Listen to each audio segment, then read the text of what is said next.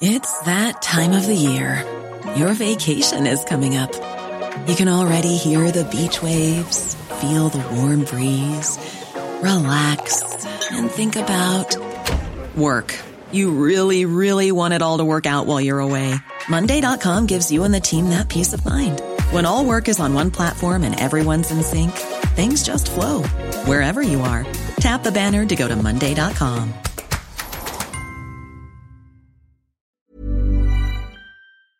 My business used to be weighed down by the complexities of in person payments. Then, Stripe Tap to Pay on iPhone came along and changed everything. With Stripe, I streamlined my payment process effortlessly. No more juggling different methods. Just a simple tap on my iPhone, and transactions are complete. What's truly remarkable is how Stripe caters to all my customers' preferences. Whether they're using cards, Apple Pay, or other digital wallets, Stripe ensures a smooth checkout experience every time. Setting up Stripe was a breeze, taking just minutes to get up and running. From local markets to global retailers, Stripe helped me expand my reach and grow my business with ease. To learn how Tap to Pay on iPhone and Stripe can help grow your revenue and reach, visit stripe.com slash tap iPhone. Daily Tech News Show is made possible by its listeners. Thanks to all of you, including Reed Fischler, Larry Bailey, and Michelle Sergiu. Coming up on DTNS, Jack Rhysider talks to us about how he gets those excellent stories for Darknet Diaries. Plus, should we just accept that people think hacker is a negative word? And DARPA's plan to secure open source.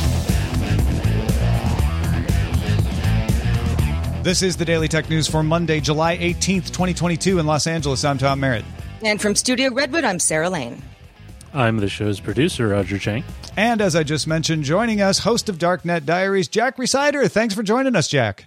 Glad to be here. Thanks for having me. I, I really appreciate you taking the time. Uh, we are huge fans. Uh, and when I say we, not just us on the show, but like every single person in our audience, uh, you were the number one person when we asked, like, who should we get on the show this week?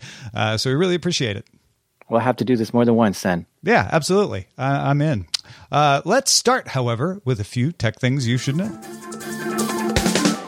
Snap announced Snapchat for Web, which lets users send snaps and chat through a desktop browser. The feature is limited to Snapchat Plus subscribers in the US, the UK, Canada, Australia, and New Zealand at launch, eventually expanding to subscribers in other markets and then to all users. And yes, the web app will also prevent users from taking screenshots, but remember, it can't stop anyone from taking a photo of a snap on the web with their phone.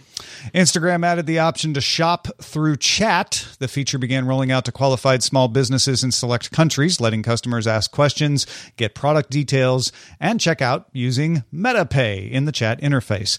WhatsApp added chat based shopping back in October. Denmark's data protection agency ruled that data processing of student data using Google's Workspace suite does not meet the requirements of GDPR.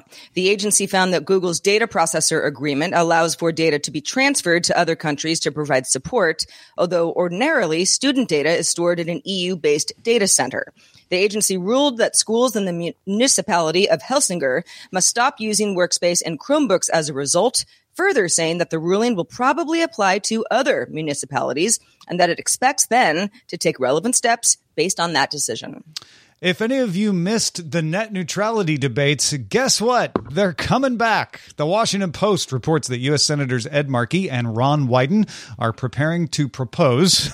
so they've got a proposal and they'll propose it soon. Uh, the Net Neutrality and Broadband Justice Acts. It's a small bill, uh, two pages, which is nothing for Congress. It would reclassify broadband telecommunications as a Title II service or a common carrier, as it was under the FCC during President Obama's administration. The internet was reclassified under President Trump as Title I, an information service, more like cable TV. This new bill would also give the FCC the power to set rules against throttling, blocking, or paid prioritization. The Verge's sources say they could introduce the bill sometime in August. It's not clear if the bill would garner enough support to pass or not. Speaking of things like that, uh, FCC Chairwoman Jessica Rosenworcel circulated a notice of inquiry to fellow commissioners seeking to increase the national broadband standard from 25 to 100 megabits per second and uh, downloads from 3 to 20 megabits. Uh, I'm sorry, 25 to 100 megabits down, 3 to 20 megabits up. Uh, remember, the FCC is is split 2 2 right now. So she may not be able to get them to agree to that either. Meta announced it planned to acquire Giphy back in May of 2020. The deal attracted regulatory scrutiny in the UK, with the Competitions and Markets Authority ultimately ordering Meta to unwind the deal in November of 2021. Meta appealed the decision to the Competition Appeal Tribunal. That body largely sided with the CMA, but found that the CMA failed to properly inform Meta of Snap's acquisition of Gfycat, thus undermining Meta's defense. As a result, the tribunal ordered the CMA to reconsider its ruling, giving Meta an opportunity to comment on its final report. Stay tuned. Mm-hmm. Uh, all right. Uh, let's talk a little more about open source. Uh, some people probably still think of open source software as a hobby. Uh, you, you, imagine the the individual tinkering around with their code, railing against proprietary systems, and, and that kind of thing absolutely still exists. But open source software is much larger than that. It underpins a large part of how the world operates. Uh, the dominance of Android and Linux based servers means that pretty much most tech that boots up boots the Linux kernel at startup. Uh, and that's just Linux. MIT Technology Review notes that multiple open source projects are essential for the infrastructure of the internet, as well as things like power grids, shipping, transportation, and more.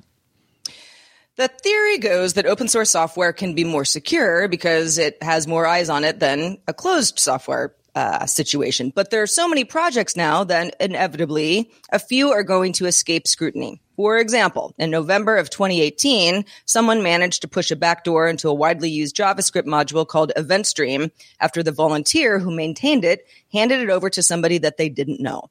These cases aren't common, they're rare, but as spam has taught us, at scale, rare cases can cause problems. So, the United States Defense Advanced Research Project Association, uh, US's DARPA, you know, the folks who brought you the internet, have launched Social Cyber, an 18 month long project designed to map, understand, and protect open source code and communities. They're going to use automated tools to do code analysis, looking for potential bugs, uh, and also things like sentiment analysis on social interactions. So, for example, the Linux kernel mailing list. They would look to see, hey, do we detect any patterns that indicate somebody's maybe up to no good? DARPA contracted multiple teams of security researchers who are going to look at code contributions to critical open source projects like the Linux kernel. Uh, they also mentioned Python would be one of these as well. And they will identify areas of underinvestment where important parts of the open source ecosystem are run entirely by handfuls of volunteers. For example, New York's Margin Research is mapping out who works on the Linux kernel. Turns out the largest contributor is Huawei, but code is also written by Russia's Positive Technologies, which is currently sanctioned by the US, and also members of the US NSA. The point of the project seems to be getting a handle on where code is coming from, as well as how to safeguard that the code is indeed benign. Jack, do you have any thoughts on whether this is a good idea, a, good, uh, good path forward? Yeah, I think uh, I think it's probably good for someone to have like a a second set of eyes on some of this stuff. I mean, one of the one of the early stories that really got me into why I make my show was the Heartbleed story, mm. and this was a vulnerability in OpenSSL, and um, that was a big problem, right? It resulted in in lots of stuff happening, and so there was some folks that were like, "Well, we're going to make our own version of OpenSSL, and we're going to fork it. And that was, I think, LibreSSL. And at the same time, OpenSSL was finally getting some funding. And so OpenSSL was getting all this extra bugs fixed and stuff. And LibreSSL was like a fork of it and they were fixing bugs. And it were like, it was going in all these directions. And it wasn't, it was like interesting to see what happened after Heartbleed, right? And I wasn't seeing that. And that's kind of why I was like, wait, I want this update of what happened after that. Um, what were all the changes that happened? And, and, you know, did it get the funding it needed and the support it needed? So, um, I think we've seen quite a bit of vulnerabilities happen in major open, um, open source software that it would be nice to have I don't know some some significant support on them to audit it or review it or you know maybe even give some sort of approval of like this is allowed to be used in government software or something like that. Because you know we've got all sorts of standards that the government has to uh, agree to before they can accept software into their systems and stuff too.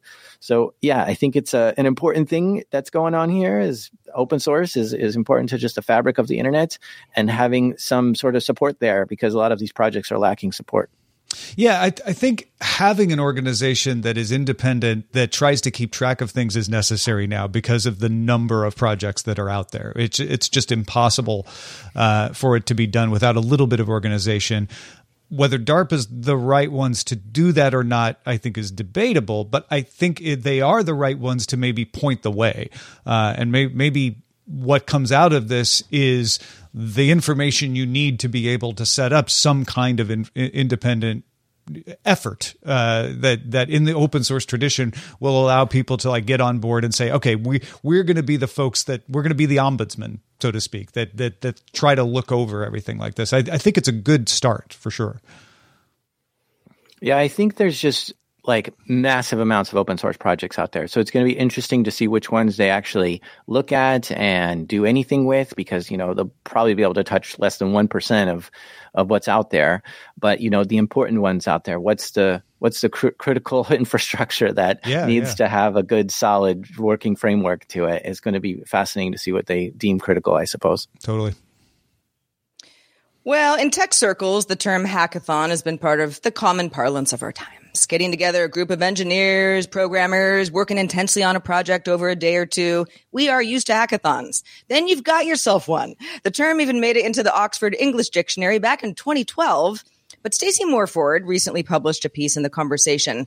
She made the case that while the term is common in the tech industry, might be time for some alternative names to take root, especially in the health industry. Yeah. So the the marathon part of hackathon, the thon part of the portmanteau, uh, isn't really the problem, nor is the efficacy of hackathons themselves. But Morford points out that research shows the general public thinks of the word hack as negative. Uh, they associate it with malicious behavior.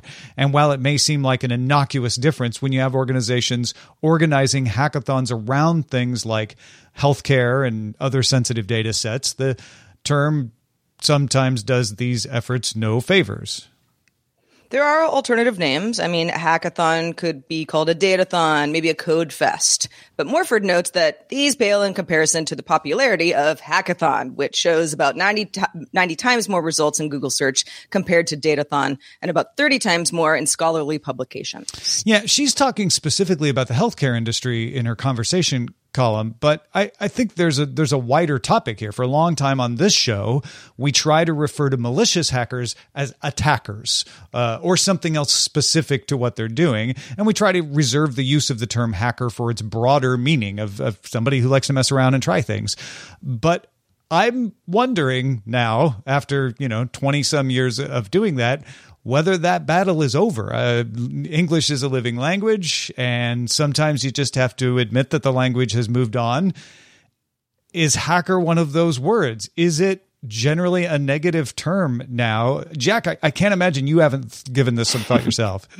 Yeah, I think um, hacker has become such a common day parlance term. I mean, I'm thinking immediately lifehacker.com, mm. Hackaday. Um, there's a book mm-hmm. called Parenting Hacks. I mean, th- I've got an aunt who's not into computers much at all. Yet when I go with her to the the smoothie shop, she's like, "I've got a hack on how to get, uh, you know, a certain kind of smoothie that they can't make on the menu or something. Like, check it out." And I'm like, "That's not a hack." And and uh, but I love how everyone thinks that they're a hacker just because they can navigate a food menu properly. Um, so I think that term, I, eh, eh, I mean, if my aunt is using it and she doesn't have that um, you know, hacking mentality, like we imagine what a hacker sounds like. Um, what is hack anymore, right? And so uh, I think it it definitely doesn't have a negative connotation, just in the sense of like, yeah, I've got a I've got a travel hack or I've got a parenting mm-hmm, hack. Mm-hmm. Like that's totally not negative at all. That's a great thing. Oh, I want I want to hear about that. Tell me about your parenting hack. And so yeah, I I take I take uh you know I disagree with the idea that hack has such a negative term. I think it's used very commonly now. I, I feel like you have given me new hope, Jack. I think I, I would because you're right. Uh, like uh, we have we go to the bubble tea place uh, and, and people talk about like you know like oh I've got a hack for getting more uh, you know regular user things on, on the on the frequent bubble tea card, and and we never think of that as negative. You're you're absolutely right. So we just need to wait it out maybe and and continue to use like you know these are attackers or these are sophisticated actors or, or whatever it is for the people doing malicious things because i think it's only in terms of stories about computer attacks that hacker has that negative connotation mm-hmm. yeah and i, I think uh, go ahead Oh, okay. Uh, I I was just going to say I love you bringing up life hacks. Uh, Lifehacker, you know, one of my favorite websites, but life hacks in general. I use that term all the time, and I don't even realize it. And people know what I mean. They don't think I'm breaking into someone's computer when I say something like, "Oh, I've got a good life hack for you." Into their life, right? And I I I think also there. Uh, you, you mentioned the bubble tea place, Tom. I subscribe to a, a newsletter that's all about flight travel hacks. Basically mm-hmm. how to save yourself money as much money as possible you know when you're traveling somewhere maybe when you get to the hotel there's a hack to get upgraded to a better room type of thing. No nobody doesn't think you either read the newsletter or you don't but if you're interested in that sort of thing it's like this can save me money and time. These hacks are good. I think that uh, probably everyone in the audience knows better but people who say ooh computer hacker well that means you know they're going to take down a you know the department of energy you know if we don't stop them first. That's a scary kind of hack because a lot of people don't understand that.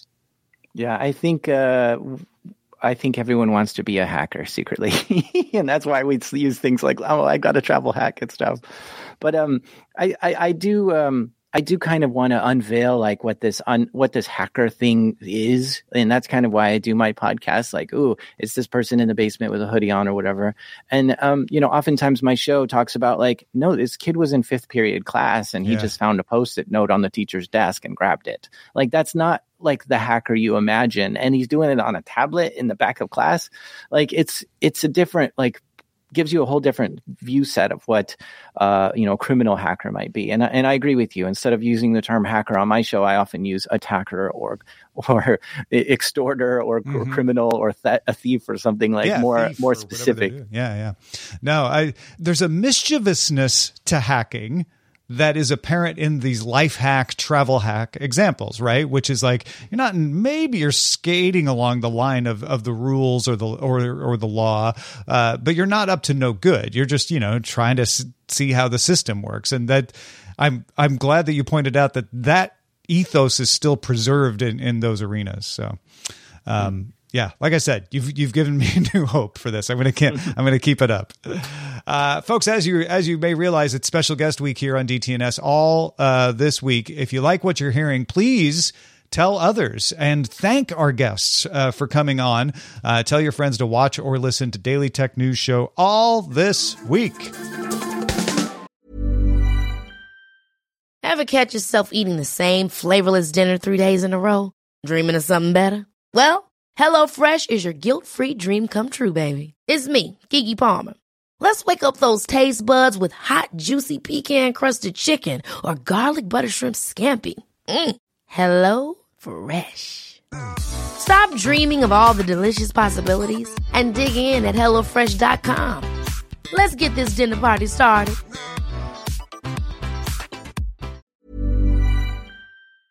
The Claude 3 model family from Anthropic is your one stop shop for enterprise AI. With models at every point on the price performance curve, you no longer have to make trade offs between intelligence, speed, and cost. Claude 3 Opus sets new industry benchmarks for intelligence. Sonnet strikes the perfect balance between skills and speed. And Haiku is the fastest and lowest cost model in the market, perfectly designed for high volume, high speed use cases. Join the thousands of enterprises who trust Anthropic to keep them at the frontier. Visit anthropic.com slash Claude today. My business used to be weighed down by the complexities of in-person payments. Then, Stripe Tap to Pay on iPhone came along and changed everything. With Stripe, I streamlined my payment process effortlessly. No more juggling different methods. Just a simple tap on my iPhone and transactions are complete. What's truly remarkable is how Stripe caters to all my customers' preferences. Whether they're using cards, Apple Pay, or other digital wallets, Stripe ensures a smooth checkout experience every time. Setting up Stripe was a breeze, taking just minutes to get up and running. From local markets to global retailers, Stripe helped me expand my reach and grow my business with ease. To learn how Tap to Pay on iPhone and Stripe can help grow your revenue and reach, visit stripe.com slash tap iPhone.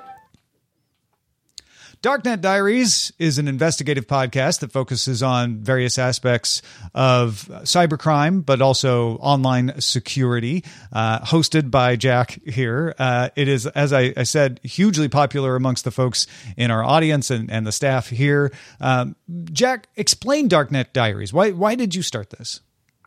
I feel like I wanted a slow news version of of cybersecurity stories, right? So if you if you listen to the news, it's like, well, here's the breaking news, and this you know site is down or this place got hacked, but you don't know what's what happened. You don't know who did it or what. So I was like, okay, let's wait until four, five, six years later, and let's cover that whole story. I want now I know it all. Now I know who did it. I know they were arrested, and I know they were caught, and all this sort of thing. So we can finally go back to the beginning, tell the whole story, soup to nuts. And I think that's a proper way to tell a cybersecurity story. And I was lacking that in the in the world. I couldn't find that. So I decided to make it myself. Like, what's that whole story like? Give me the full story now, not just the current uh, current version.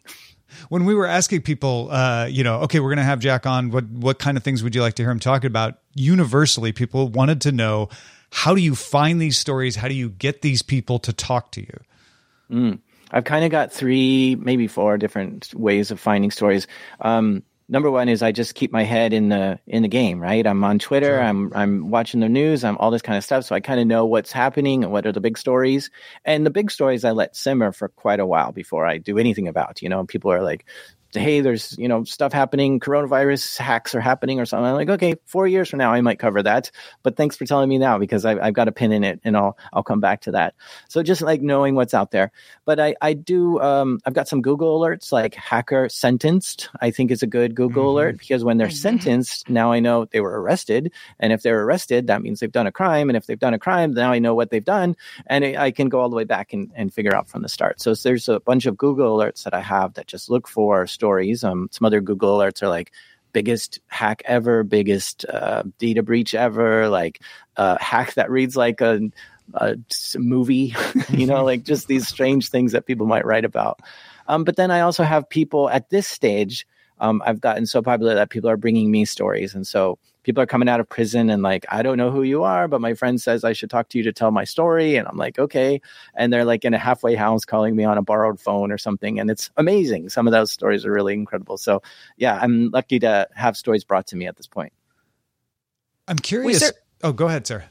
Uh, I was going to say we certainly we, we cover some of what you cover, but we're a daily tech news show, right? So we cover things and then we cover them again when we find out more information. And often stories can go years and years and years, and we've we've gone back to them several times and even had to correct information as information has changed. Do you ever?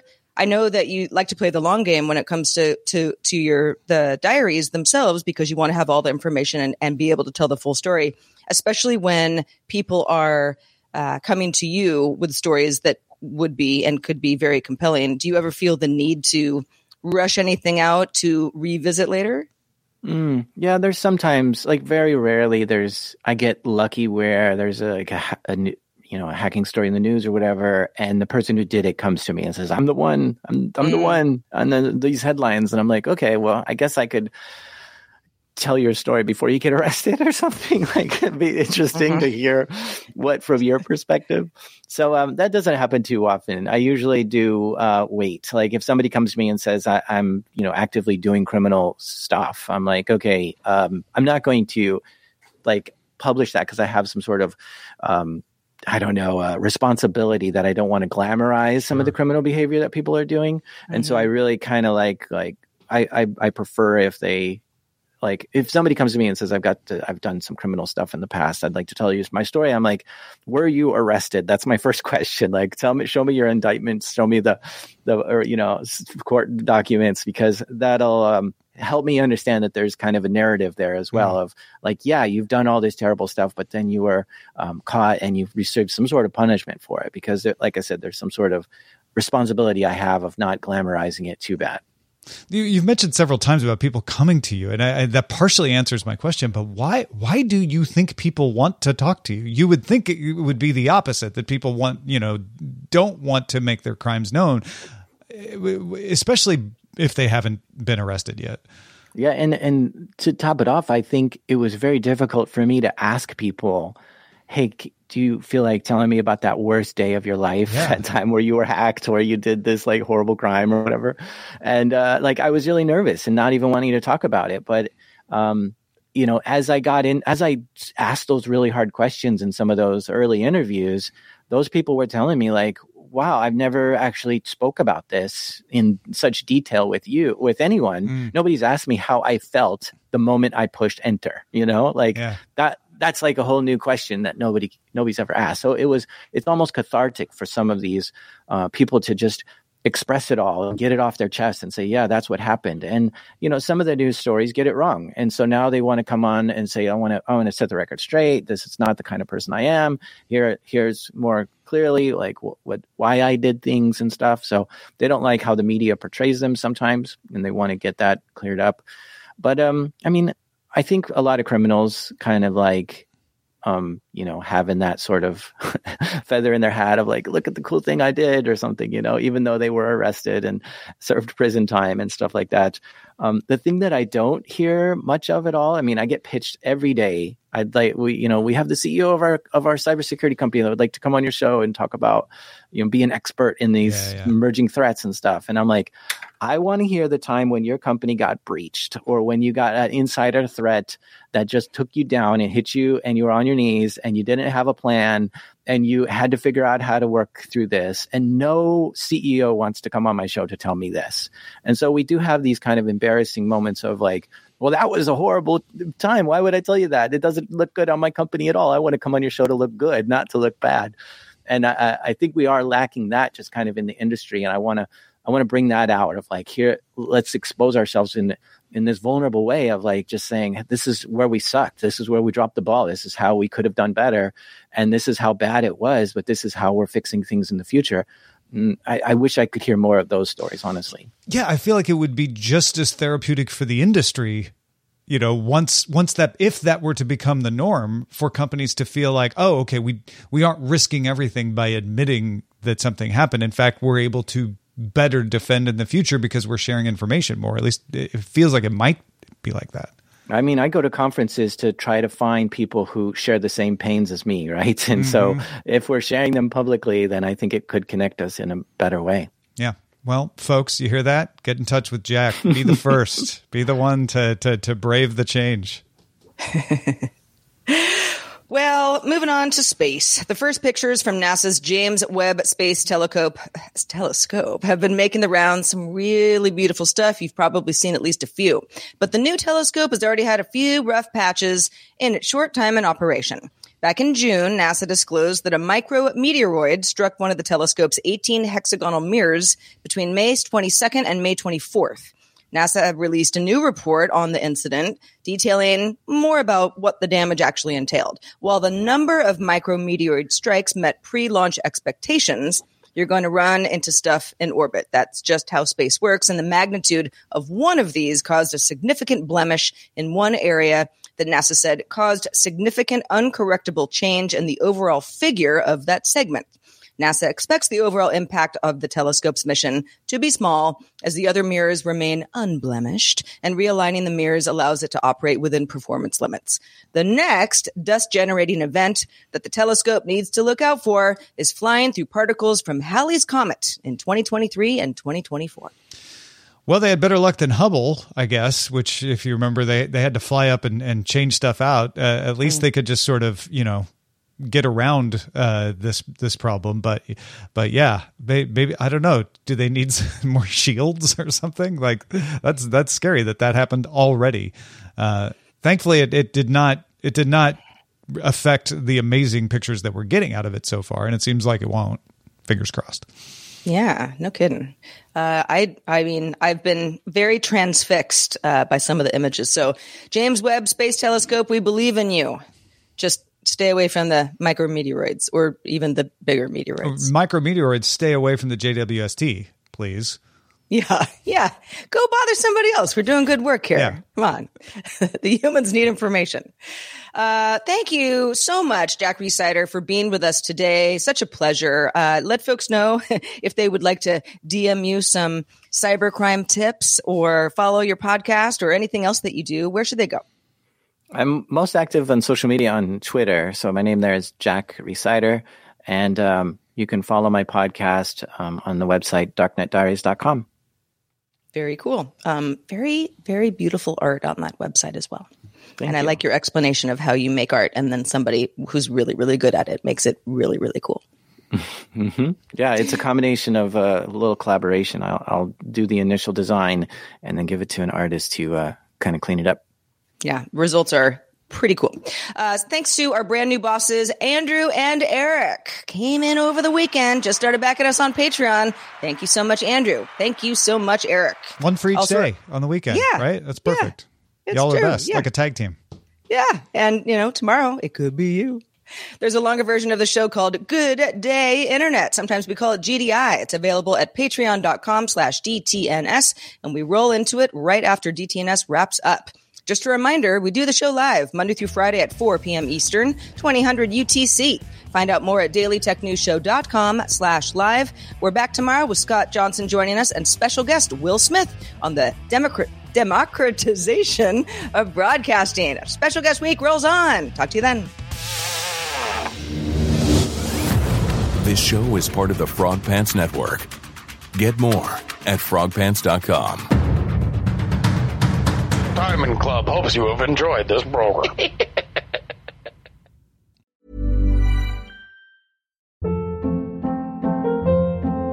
Hold up. What was that? Boring. No flavor. That was as bad as those leftovers you ate all week. Keke Palmer here, and it's time to say hello to something fresh and guilt-free. Hello Fresh. Jazz up dinner with pecan-crusted chicken or garlic butter shrimp scampi. Now that's music to my mouth. Hello Fresh. Let's get this dinner party started. Discover all the delicious possibilities at hellofresh.com. Hi, I'm Daniel, founder of Pretty Litter. Did you know cats tend to hide symptoms of sickness and pain? I learned this the hard way after losing my cat, Gingy. So I created Pretty Litter, a health monitoring litter that helps detect early signs of illness by changing colors, saving you money and potentially your cat's life. Pretty Litter is veterinarian developed, and it's the easiest way to keep tabs on your fur baby's health right at home. Go to prettylitter.com and use code ACAST for 20% off your first order and a free cat toy. Terms and conditions apply. See site for details.